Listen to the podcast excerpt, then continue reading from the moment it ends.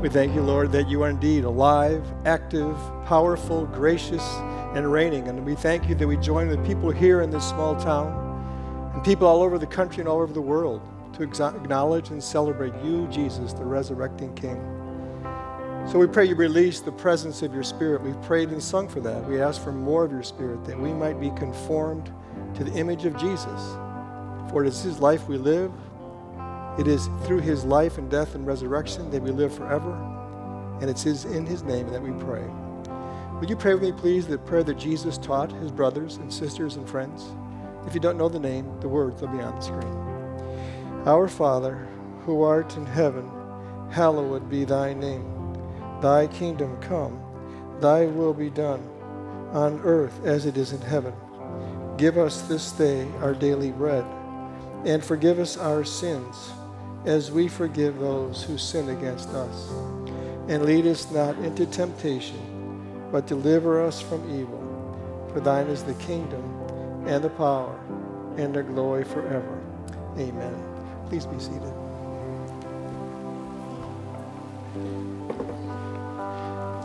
Joey changed the plan, and could I have the scripture, please? And could you put uh, up verses 24 to 25, please?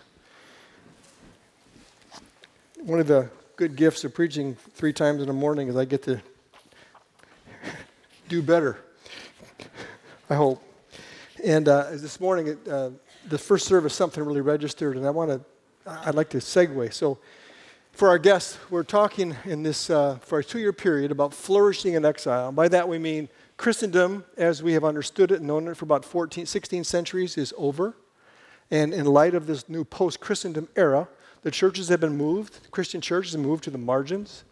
And what I've been suggesting is that's actually a wonderful place to be because from the margins we have a chance to influence, to, be, to really be Christ like, to bring the goodness of the kingdom in a, in a very interesting time and season. So I, am trying to frame this positively, but I want to I want to uh, uh, just push a little bit this morning.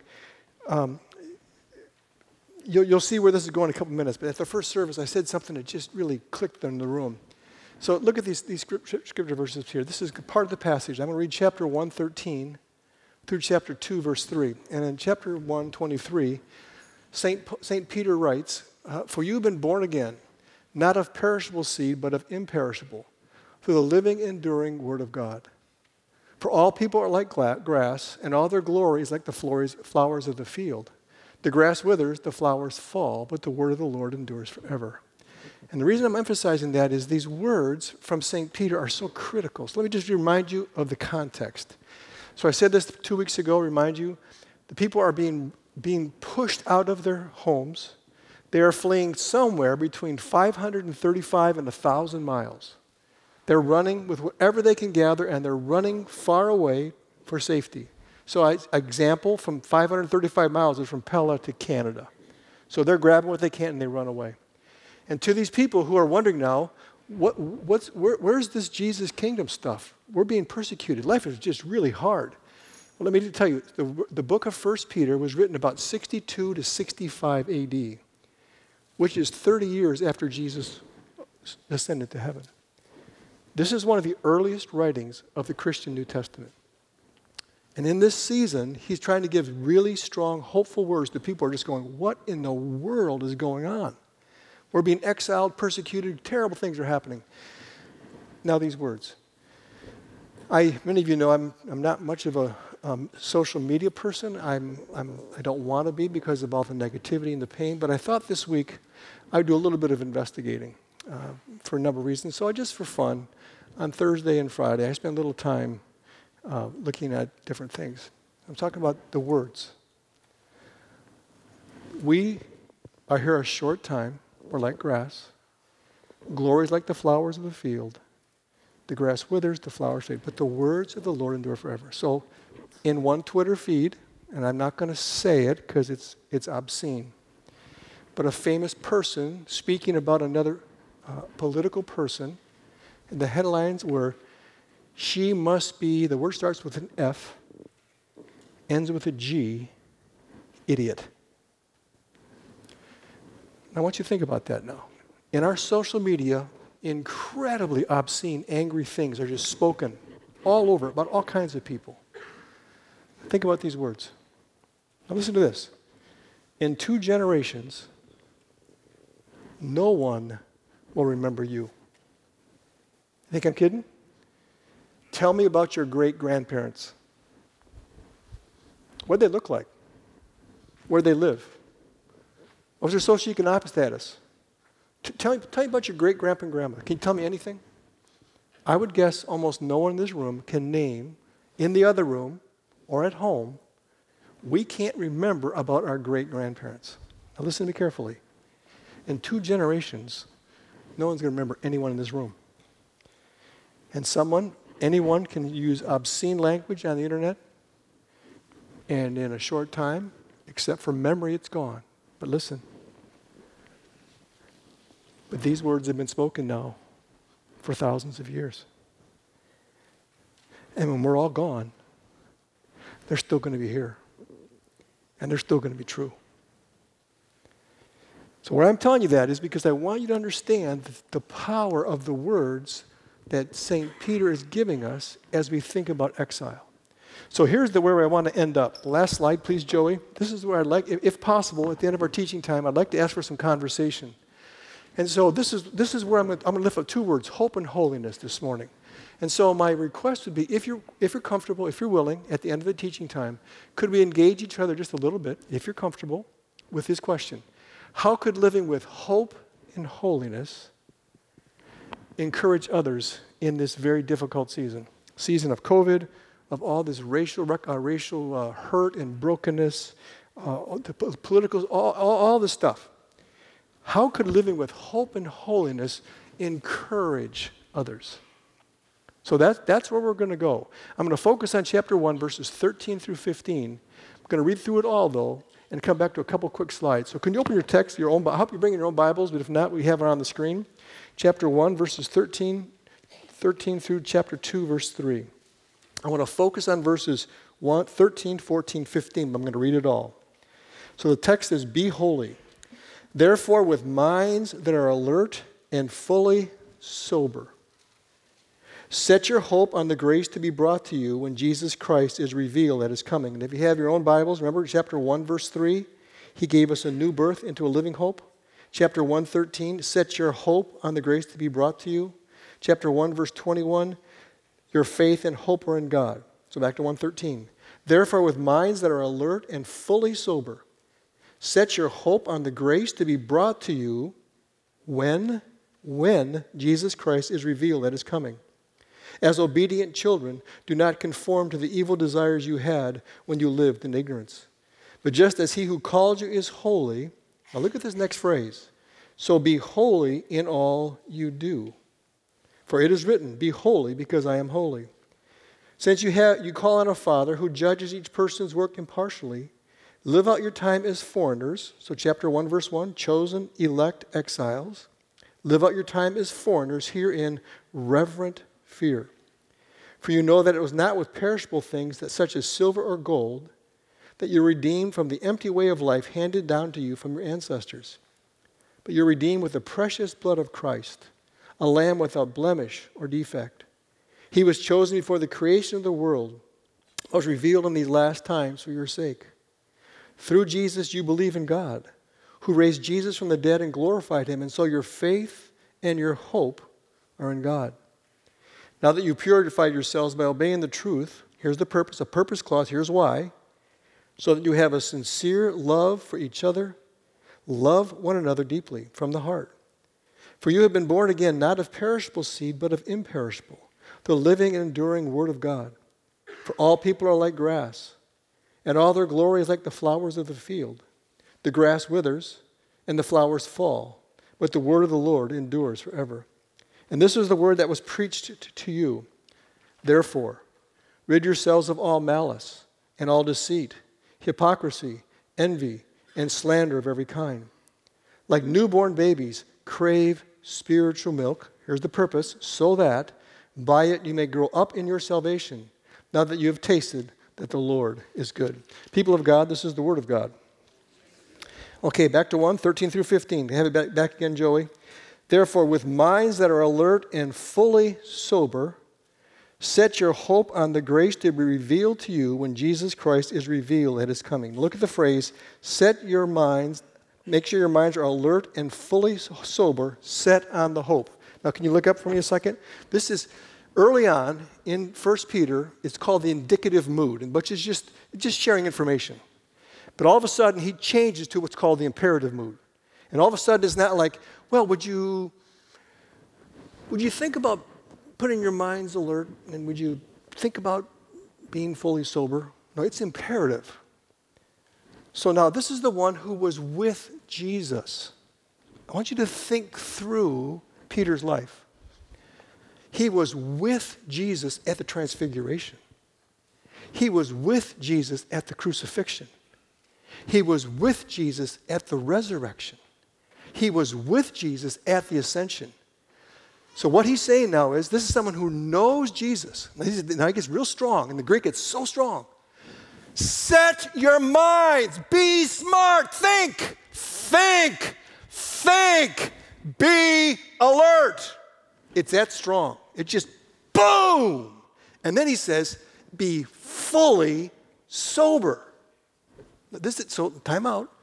One of my concerns in the time we're living in is, is there is so much noise and it's so loud and it's so confusing and it's so and so what he says to people who are in exile, who are on the fringes, he says in the imperative mood, come on, get this sucker working. You got to think. Set your hope, think, fully alert, sober, not drunk. Think, use your mind. Why is this so important? Watch this now. The heart is the first. You shall love the Lord your God with all your heart, with all your soul, with all your mind, with all your strength. The heart is the center place from which we live. Everything is connected to the heart. And what is what the heart? The heart is deceitful above all things, the Proverbs say. Who can understand it? From out of the overflow of the heart, the mouth speaks. So, what he says to a persecuted, exilic people okay, now we're going to start now. I'm changing the mood. We're not indicative anymore. Now we are imperative. You got to fully engage your head and your heart. Now, why is this so important? Remember the sentence I used last week? I used two sentences over and over last week. Here they are. What you think about tomorrow matters because your vision of the future depends on how you understand the present. Make it simple how you think about what's coming affects how you live today. And so, what he says here is with your minds that are alert and fully sober, strong, set your hope on what?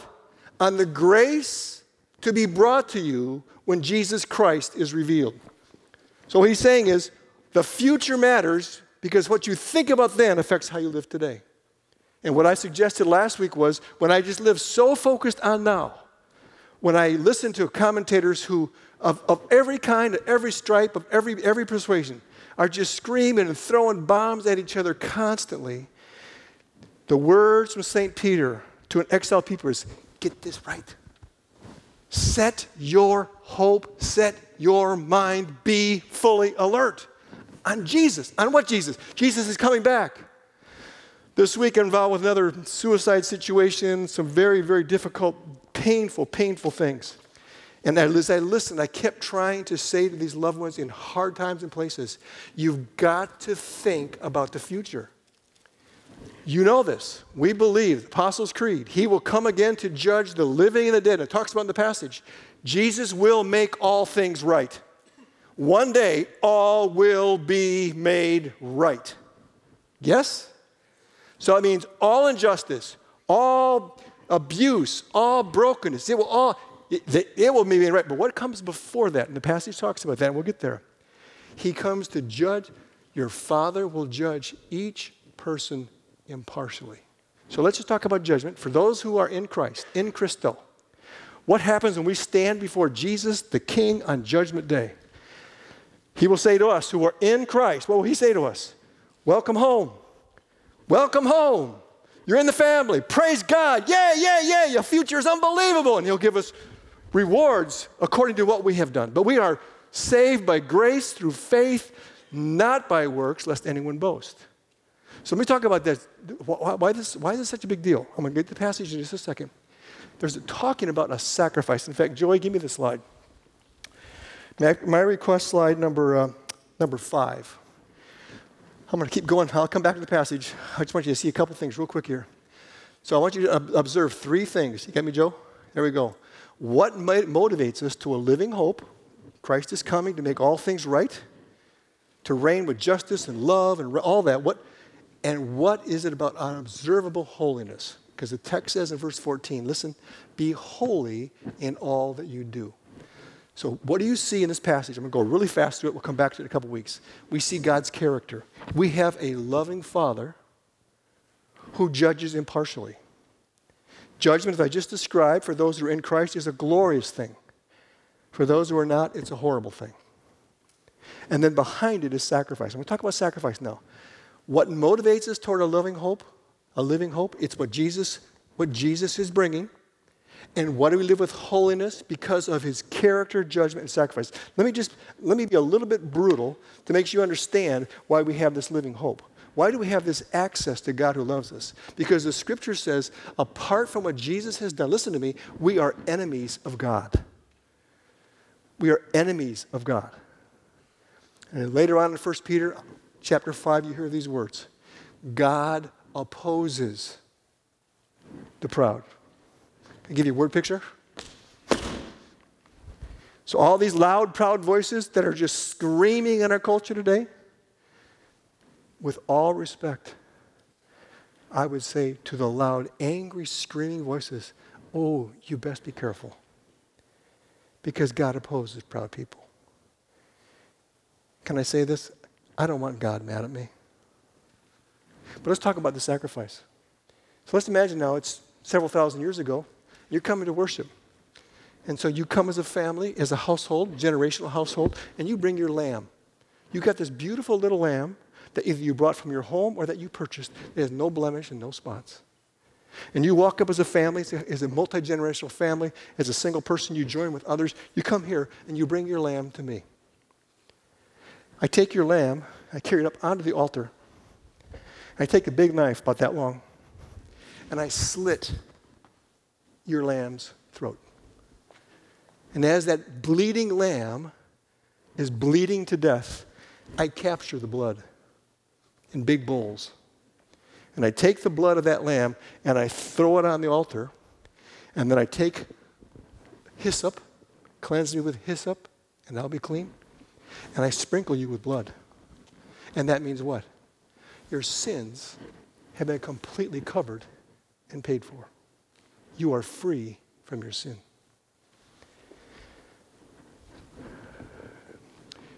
Do you understand how much love that takes? Jesus willingly got on the altar. Let people he created by a few words kill him. And that same one who loved that deeply will come back. And the scripture that we're going to read says he will judge impartially, he will judge honestly. So someone said to me, What would I do in my family if someone killed one of my children? I don't know what I would say.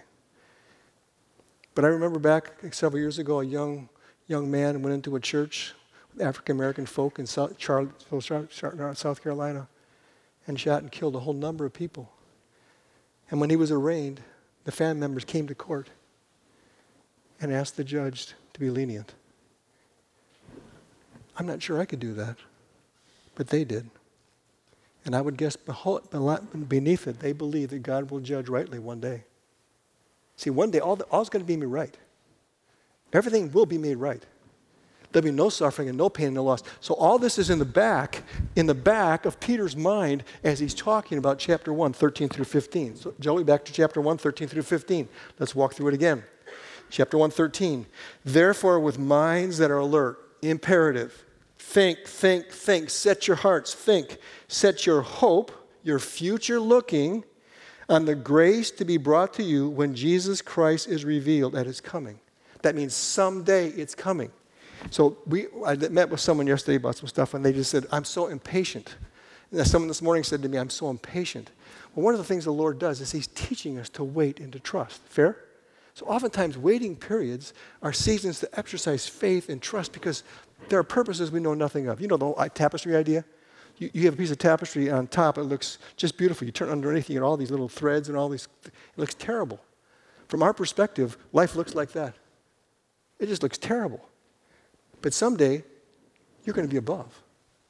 And you can see all that the Lord has been doing all these years and all these. This is what's crazy to me. This is crazy to me. The Lord God Almighty is working on every single person at the same time for purposes that are somehow united. He is working on every single, every single follower of Jesus. He is helping you become more like Jesus. And there's a specific way each of us is being transformed. But may I say this? I think this is true. Oftentimes, we are transformed through suffering, through hard times. Well, the text goes on. So he says, You got this living hope through Christ as obedient children. Now, look, he says, As obedient children, you're part of the family of God.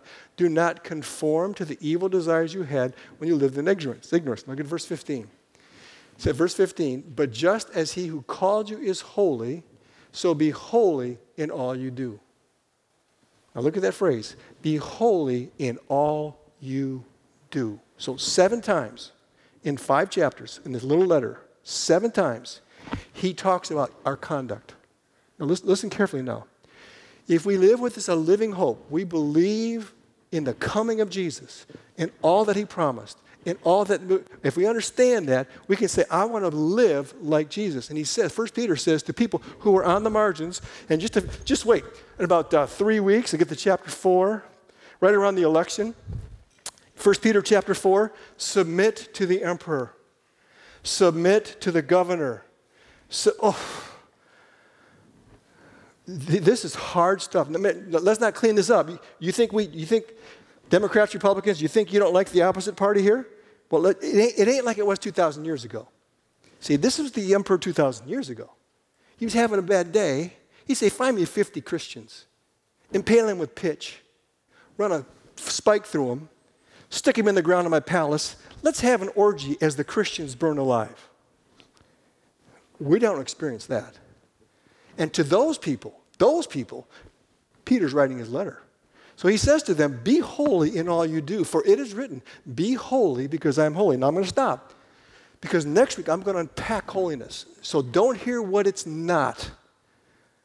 It's not like, um, forgive me, I'm going to be sexist here don't drink, I don't date girls who drink. See, I don't drink, I don't chew, and I don't hang with girls who do. Boy, you. that, that, that's how old I am. That was, a, that was a famous saying when I was a kid. Oh, okay, never mind. So, holiness is not keeping the rules. Holiness is he's good, she's bad. She's bad, he's good. We decided because they don't do it like we're supposed to do it. You're going to see next week, starting in Leviticus chapter 19, holiness is fundamentally relational. It goes around love. You shall love the Lord your God with all your heart and soul and mind and strength. And you love your neighbor as yourself. That's the basis for holiness. To be wholly other. So we who were enemies became friends because of the otherness, the holiness, the separateness of God. And because of Jesus' sacrifice, we who are unholy have become holy. It's just crazy, crazy thing. So it goes, he says, Since you call on a father who judges each person's work impartially, live out your time as foreigners here in reverent fear. So what, let me get a slide. What slide? Give me um, slide four, please, Joey. So we're going to live with this reverent fear, but let me just talk for conduct for just a minute. And don't, don't hear what I'm not saying. Holiness is not keeping rules. Will you say that out loud with me? Holiness is not keeping rules. What holiness is, according to Peter's letter to exiles, includes these things sanctification, big word meaning becoming more like Jesus in the power of the Spirit. So, all the way through 1 Peter, starting in verse 17, he describes how people are becoming holy in what they do. There's sanctification, or becoming like Jesus. There is a sincere love. When God speaks, when the text speaks about God's love, the Greek word is agapao. It is an unconditional love. For God so loved the world. That's that love. But the word that he uses for us is phileo, Philadelphia. It's the love brothers and sisters are supposed to have for each other. I told you some weeks ago, early on in the church, the, first, the first century, it was not the nuclear family that was so important. Did you remember I told you that? Did I? I can't remember which service I held to. Let me tell you.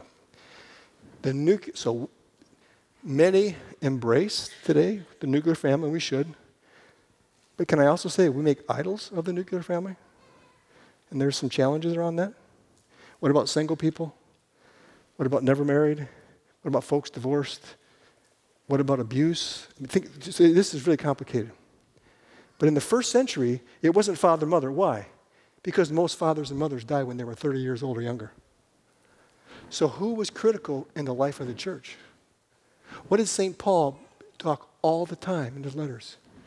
Brothers and sisters. That's your family. When persecution comes, and we're running 535 miles from Pella to Canada, and we're grabbing whatever we can because we got to get out of there because we want to live. You don't care who's running with you, they're on your team. Those are your brothers and sisters. And when we're in exile, instead of throwing bombs at each other, we need to say, How can I be holy as He is holy? So holiness is so relational. We'll come back to it next week. Sincere love, a submission to unjust leaders, a willingness to suffer well, and caring for, for caring for and serving others. And, and, it's so subversive. And I get it in just a couple weeks. Let me just jump ahead. So, he, so in chapter 5, it talks about um, women are asked to uh, submit to their husbands.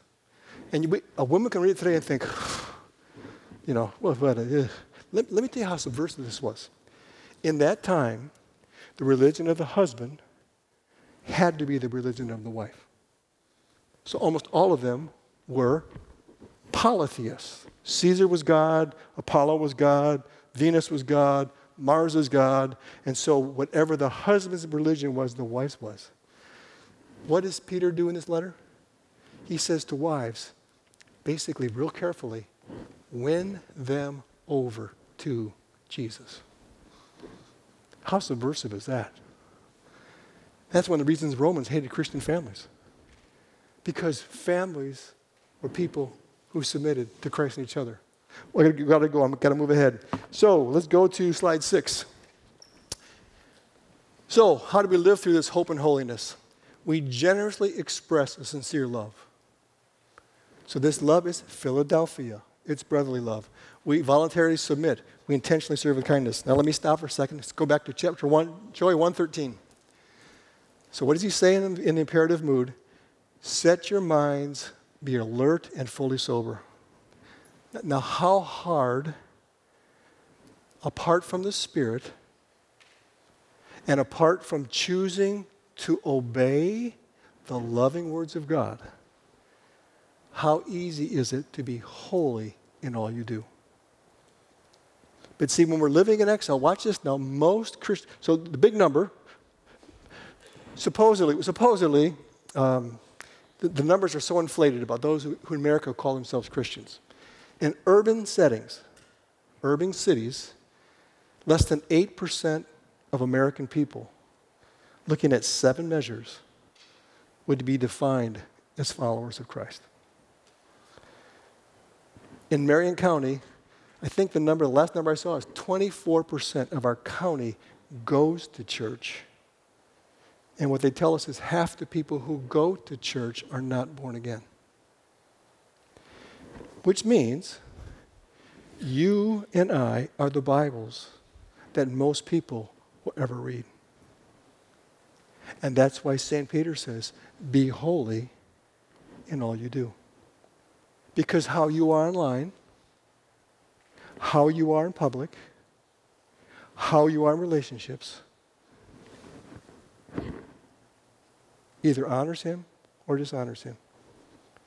And if we want to have an opportunity to flourish in this time, we need to say, I'm going to set my mind on the hope that is coming. One day things will be made right.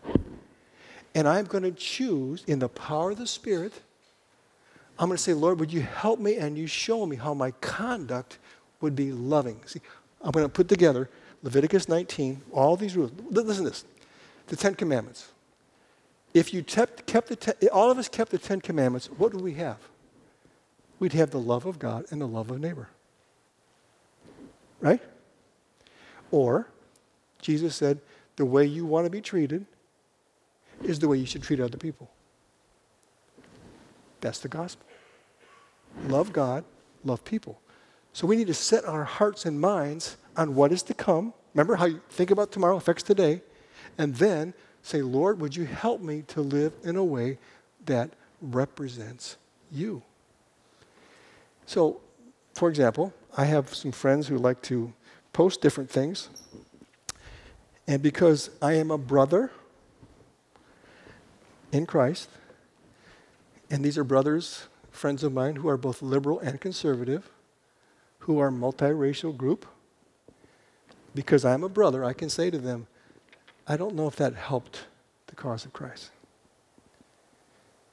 I'm not sure saying that really reflects Jesus. I said something two weeks ago that just threw a lot of people. Let me do real quick again. Matthew, Mark, Luke, and John are 89 chapters. Only one time does Jesus describe his heart. Chapter Matthew 11, 38, 38 to 40, 29, 39, somewhere, Matthew 11. Jesus is describing judgment, and then he says this. Jesus describes, this is the, listen this, the only place Jesus describes his own heart. Jesus says, I am gentle and humble in heart, and there you will find rest for your souls. Now, gentle is not weak, and humble is not doormat. You want to be like Jesus? That's Jesus. That's why at the end of our series, at the end of this, we're going to go to the Sermon on the Mount. And that's why I said things like this the last two weeks Jesus' Sermon on the Mount. If your enemy hits you on one cheek, give him the other one as well. If your enemy takes your coat, give him your cloak as well. Why? Jesus said, Pray for your enemies, bless those who persecute you. How could Jesus say that? Because he knows what is coming. He knows the kingdom is partially here, it will come in fullness, and all will be made right. And so he says to those of us who are called followers of Jesus, be holy as he is holy. Don't misunderstand me. Gentle is not sissy or whatever word you want to use. Forgive me for pejoratives. And it's not doormat. Nobody can stand. No, I'll just give you one example. It's crazy. So when Jesus stands before Pilate, a governor, and says not a word to defend himself, that's a picture of gentle and humble. And when he said he could call down 12 legions of angels, that's 144,000. You remember the story in the Old Testament? One angel, one angel, one angel, First Kings, killed 138,000 soldiers. One angel. Whenever angels show up in Scripture, what do they say? People are terrified and they say, Fear not. Don't be afraid. Jesus is so powerful and yet he is so gentle. But when he comes back, the fullness of gentility will be expressed. And when he comes back, the picture of humility will be completely seen. And that's why I use this phrase over and over to myself. Kevin, listen, Kevin. Listen to yourself, Kevin. Listen. The fires of heaven burn hotter than the fires of hell. Because God is so awesome.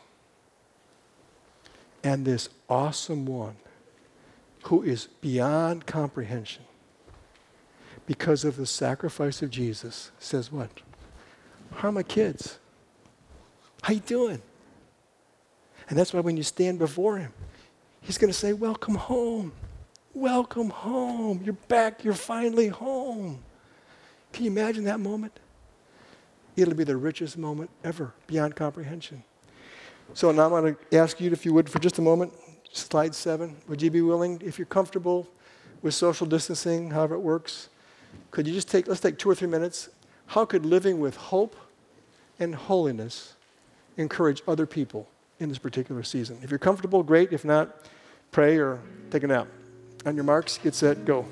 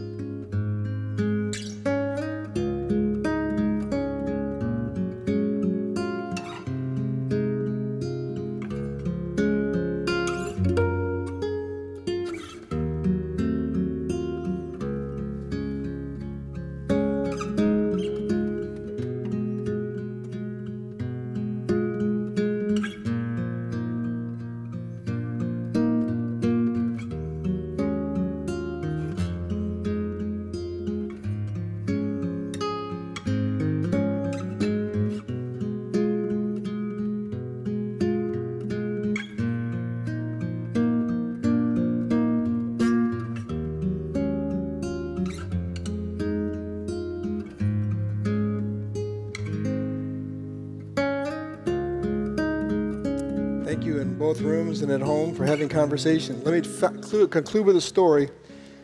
And the story's focus is going to end up with this line. The story ends up with this line. The profound truth is, you are what you contemplate. So, in order to live with hope and to be people of holiness, what I'm trying to suggest at the end of this talk now is to say we need to have eyes that are fixed on Jesus. In Scripture, in music, in creation, however it is, but the, but the person of Jesus. So the, uh, an, uh, a Chinese, a woman who was born in Singapore, lived in New York. I'm going to butcher her, her Chinese name. Uh, H W E E H W E E Tan T A N is a writer. Grew up in Singapore, lives in New York, and she was a writer. And she had written in her second novel. She became uh, very much uh, depressed and filled with anxiety. This is prior to COVID. And so she found herself isolating and moving into pretty dangerous places. And because of, she literally could not text or call anybody. She was so anxious. Somehow, a thing popped in her head that she should go to Rome. And so she went to Rome and spent just a few days walking through, and this is what she writes. In Rome, I discovered the power of art and the way Christian artists, good artists, of different kinds are imitators of God. They create beautiful things. Beauty, she said, is anything that stills the soul and fills it with joy and peace and love. And in the midst of her depression, anxiety, and all that stuff, she started to gain a vision of beauty. In paying attention to beauty, she said she became renewed. She said, As I looked at the objects, I began to understand a simple but profound truth. I became what I contemplate. Prior to going to Rome, I just contemplated all my anxiety and my depression and my fear. When I went to Rome, I began to contemplate beauty. She said from 2 Corinthians, St. Paul writes, Behold, we are we beholding as a mirror, we're beholding as in a mirror the glory of Jesus. We're being transformed in the same image. And a writer says this verse uses the metaphor as God is a mirror. Jesus is a mirror. We are told to gaze at Jesus. As we see ourselves, we don't see ourselves, we see Jesus. As we look into the face of Jesus, we slowly become transformed. After gazing at a mirror in the face of Jesus long enough, we see ourselves becoming more and more like Jesus. We become the image of what we look at. She said, This is the profound truth. You are what your mind looks at. You are what you contemplate. And Peter says, Set your hope on what is to come when Jesus returns. So I have a wondering. This is my wondering. Auditorium, chapel, homes here. As we become a people who honor Christ, may I ask if you're starting to feel a nudge in these coming weeks, starting today, to recommit your life to holiness? Not keeping rules, it's keeping like Jesus. So I wonder if anyone would like to just make that acknowledgement. I'd like to, I'd like to take another step in the journey of becoming like Jesus and living with holiness. I'm going to just stand and I'm going to pray over everybody who wants to stand. If you'd like to recommit your life to Jesus, please stand and I'm going to pray. Home, other rooms, wherever. Lord, we, we stand together with you and we don't quite understand how to live with hope. And we don't really understand what it means to be holy. But you do. And so we're recommitting our lives to you.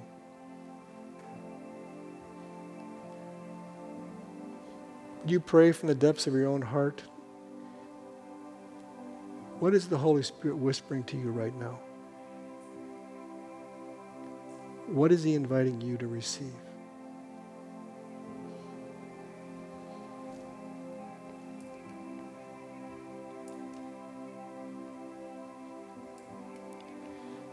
So, Lord, we pray together with faith, with childlike trust, that we're asking something that's according to your will and your love. Would you allow us to become more like you? Strengthen us, encourage us. Help us to keep our eyes fixed on you. We pray in Jesus' name. Amen. Would the rest of you please stand for our last song, please? Thank you.